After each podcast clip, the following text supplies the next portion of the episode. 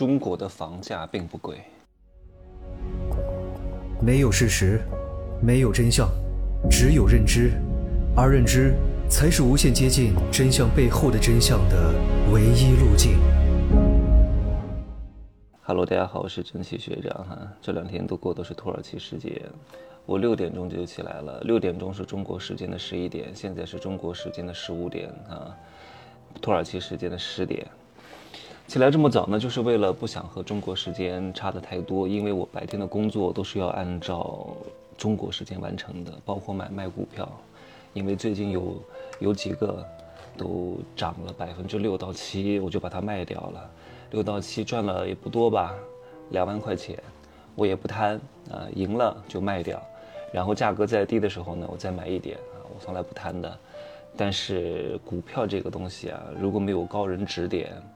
你不知道它的一个大概的价值点位在哪里，你不要轻易去触碰啊！如果你真想买的话，那就买一些沪深指数啊，相对来说是比较稳妥的。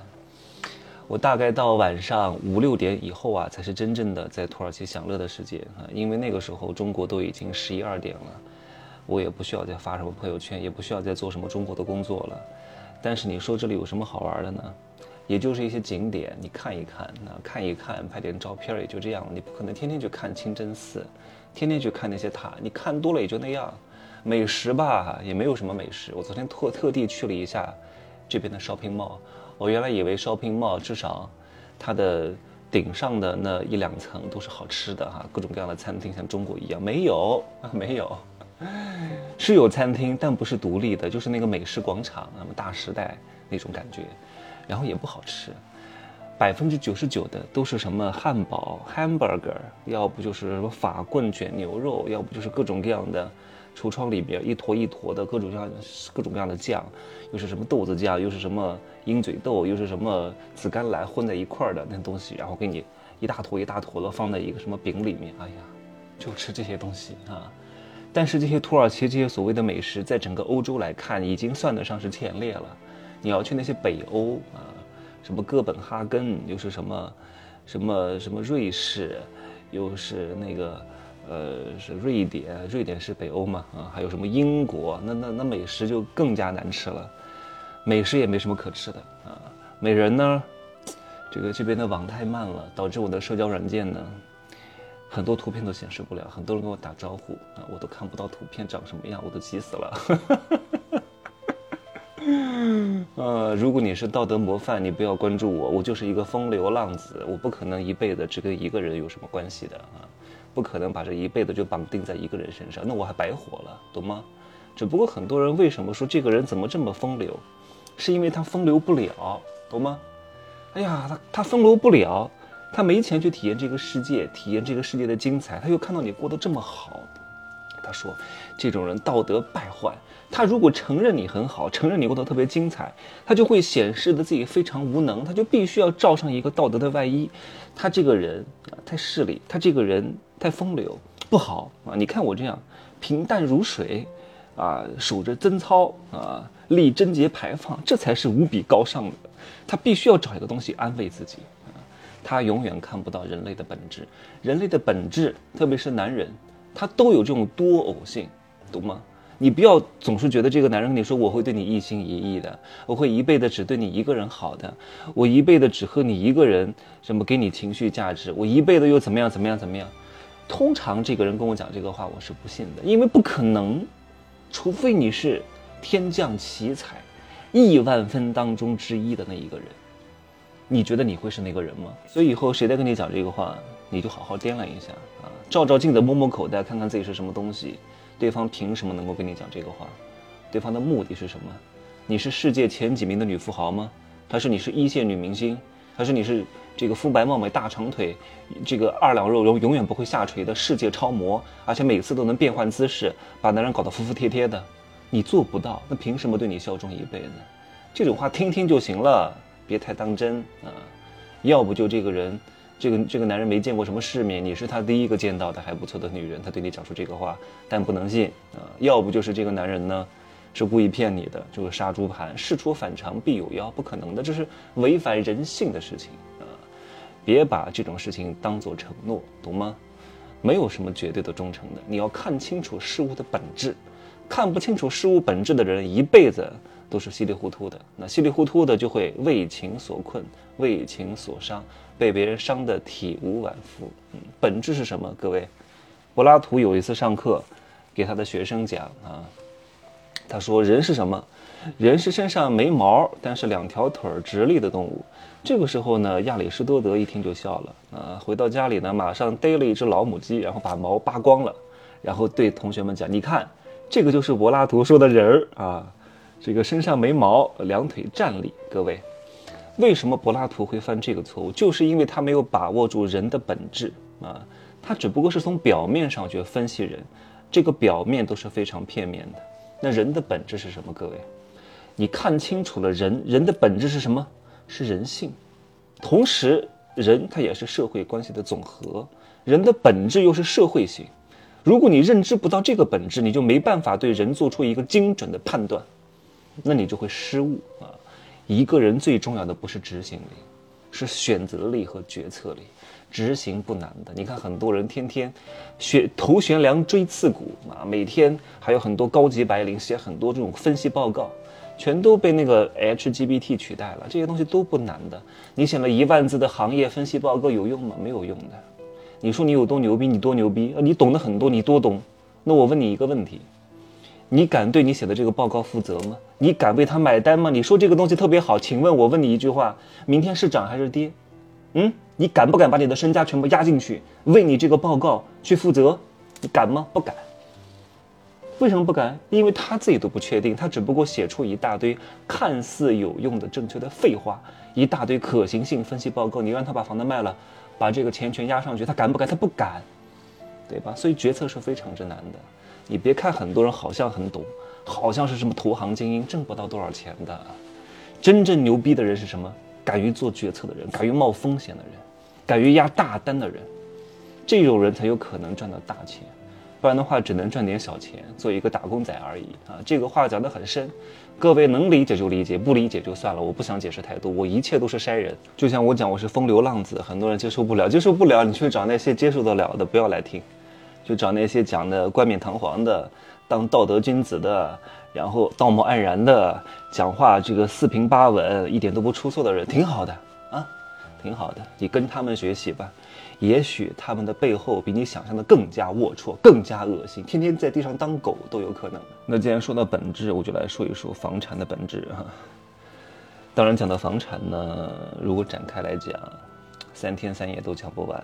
什么政治、经济、财政属性，又是安全性、流动性、收益性、升值属性、居住属性、招牌挂，又是什么拉动地方的财政属性啊？这些东西讲起来就太多了。但是呢，你也可以。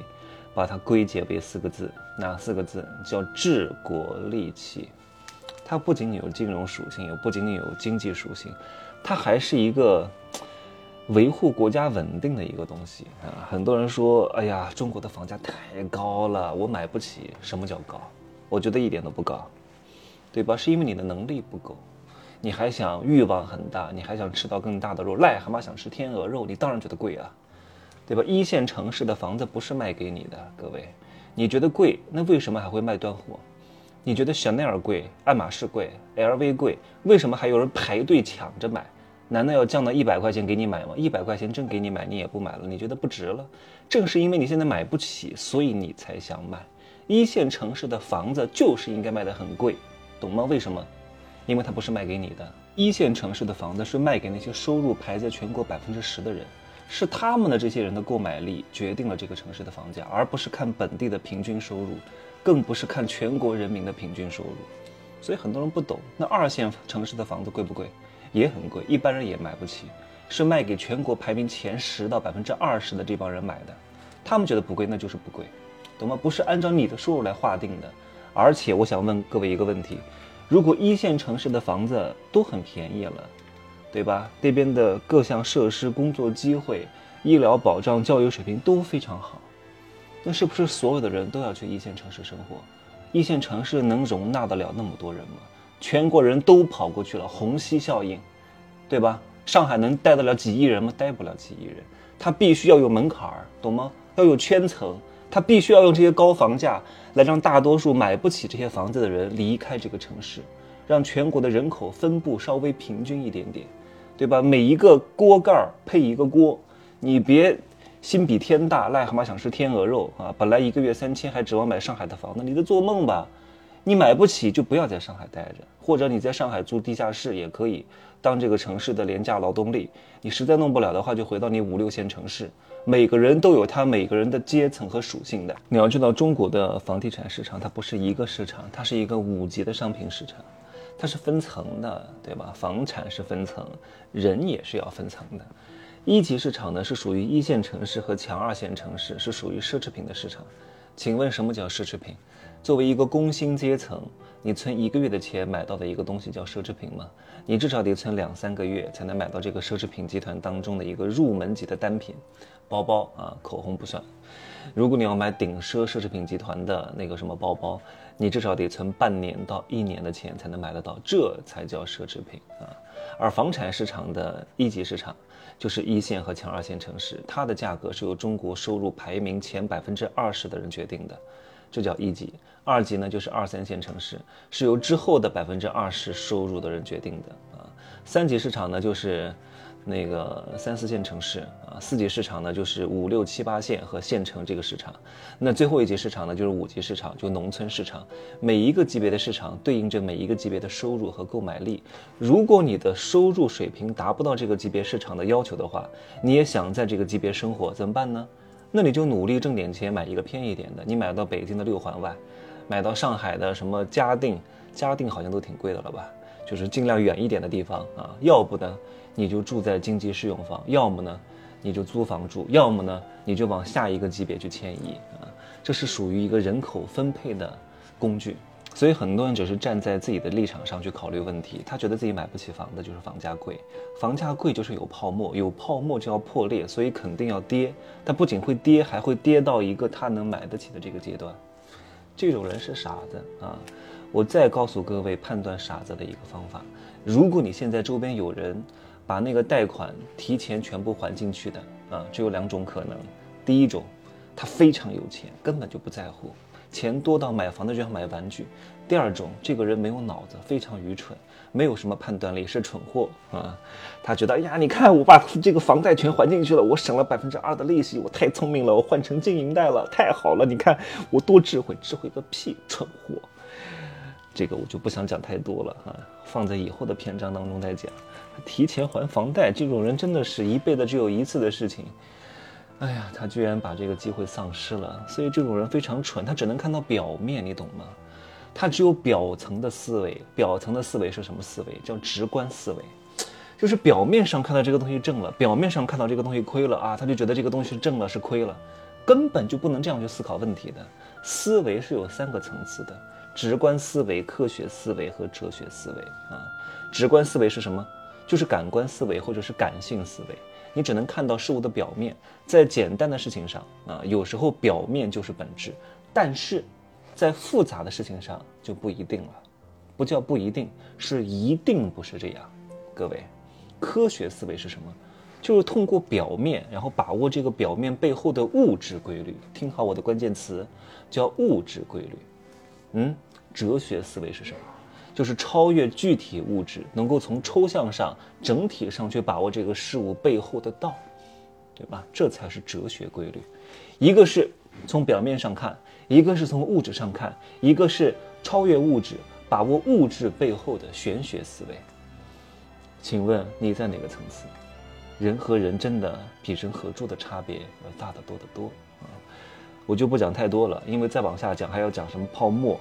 还要再讲什么其他的一些东西，就严重超时了。以后有机会再讲讲房产吧。啊，最近我会更新一下《富人的秘密》，讲一下这个分公司的裂变和超规模的收钱。哎呀，我得赶紧录了，工作任务重。没买的自己听一听。这个课我很少推，但是一年会涨一次价哈。下一次可能就在这一两个月吧，会涨个一千块钱。好吧，具体的我还没有定出来。只在节目当中跟大家说一说啊，能听到的就听到，错过了不要来找我啊，就这样说，拜拜。